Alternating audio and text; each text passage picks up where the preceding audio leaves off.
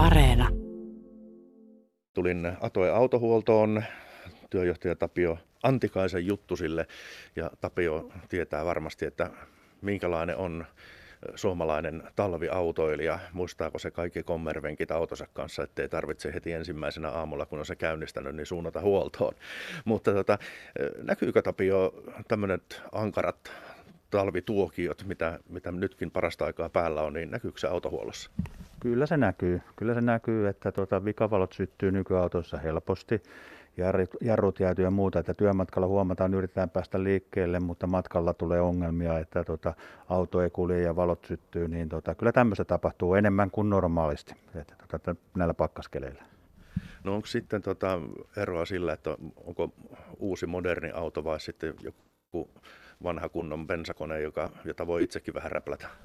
No kyllä voi sanoa niin, että tuota, uusissa hienoissa autoissa on paljon paljon elektroniikkaa, paljon sähköä ja sitä kautta rikki meneviä osiakin. Että kyllä siinä on. Että tota, kyllähän vanhat autot on väistynyt näiden romutuspalkkioiden ja muuten kautta, että vähemmän meilläkin niitä käy. Mutta tota, kyllähän ne yksinkertaisuudessaan on, on tota, varmasti toimintavarmempia. Tulee ehkä mieleen joku vanhat ladat ja muut, jotka on jotka ei pelkää pakkasta. Että siinä mielessä kyllä, että tota, nykyauto on haavoittuvampi. Tai ainakin silleen her- helpommin sytyttää valoja, jolloin pyytää tarkistusta välillä turhaankin, mutta tota, kyllä se aiheuttaa asiakkaalle aina sitä toimenpiteitä jollain tavalla. No mitä ne on ne tyypillisimmät talvella tulevat viat? Auto ei käynnisty, vikavalot syttyy, jarrut ei kunnolla toimi, käsijarru jää päälle, ne on niitä ei tule lämmintä sisälle ja siitä hyvin herkästi sitten toimenpiteitä tulee. Joku valo, vaikka renkaan valo palaa, niin se ei ehkä normaalisti kesällä niin aiheuta, ei ole kiire minnekään, mutta jos talvella tulee kylmä työmatkalla, että ei tahdo pipo riittää ja muuta, niin äkkiä tarvii saada apua, eli tämän tyyppistä se ehkä enemmän on. Me tuossa puolen jälkeen paneudumme muutamiin semmoisiin äh, nikseihin ja vinkkeihin, joita autoilija voi sitten tykönänsä miettiä, että, että teenkö tämän ennen kuin lähden ajamaan aamulla tämmöisellä pakkasella vai enkö tee, että sehän on ihan jokaisen oma asia. Mutta minkälainen, Tapio, sulla on näppituntuma, että onko autoilijat valistuneempia kuin ennen?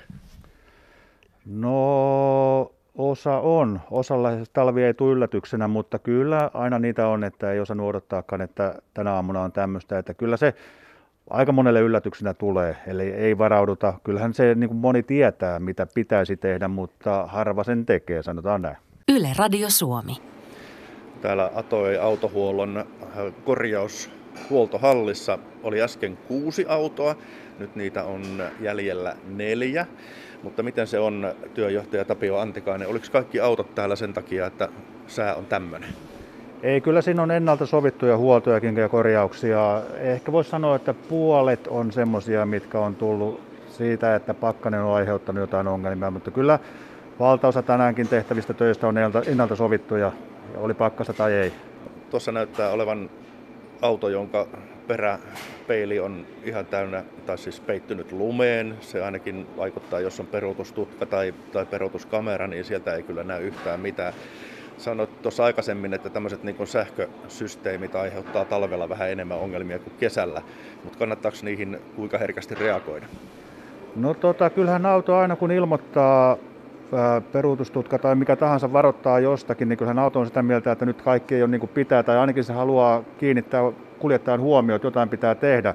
Mutta on totta, että nämä lumipölyt ja tämmöiset, esimerkiksi kun on tunnistimia kameroita, niin ne ei kamera välttämättä ymmärrä sitä, että se on lunta, ei se ole mikään este välttämättä silleen, että tota, kyllähän kaikkeen kannattaa ja pitääkin reagoida tietyllä tuota, vakavuudella, että, että tota, toiset, toiset on varmasti vaikuttaa, vaikuttaa silleen, että pitää heti tehdä toimenpiteitä, toiset ei. Eli en tämän tarkempaa nyt ehkä tähän osaa, osaa sanoa, että tilanteen mukaan. No onko se yleisin talviongelma auton kanssa se, että pensatankin luukku ei aukea?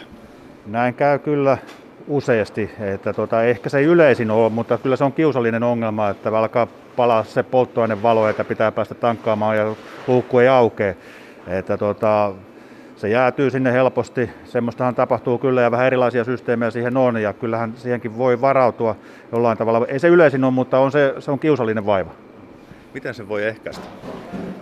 Silikoonia ja semmoisia voiteluaineita voi laittaa sinne solenoidiin, voi varmistaa, että se toimii. Ja tota, ehkä sekin riippuu, ja tietenkin että jos ajaa vähemmän, niin ehkä tankkaa jo auton täyteen, jos tietää, että pakkasia on tulossa, koska pakkanen on yleensä se ongelma. Ja jos oireita alkaa olla vaikka jo aikaisemmin, niin reagoi siihen ennen pakkasia. Että tota, ja voi tietysti varmistua siinäkin, joissakin autoissa on semmoinen mahdollisuus, että siellä on semmoinen niin sanottu hätäkäyttökytkin, jolla sen läpän saa auki. Ei kaikessa ole, mutta siihen olisi varautua, jos tuleekin niin, että se ei aukeakaan normaalisti, niin mitä sitten tehdään. Eli kannattaa kyllä se auton ohjekirjakin lukea, että tietää kaikki nämä tämmöiset niksit. Mutta jos se on jäässä, niin millä sen saa auki? No sulattamalla. Sulattamalla vanha konsti on semmoinen, että pussiin laittaa kuumaa vettä, jos se on mahdollista, hiusten kuivaa ja tämmöistä, jos se on mahdollista. Sitten tietysti voimaa, kun käyttää, niin kyllähän kaikki aukeaa, mutta sitten se vaikuttaa siihen, että jotain jälkitoimiahan sille tulee, sille, että täytyy korjauksia tehdä.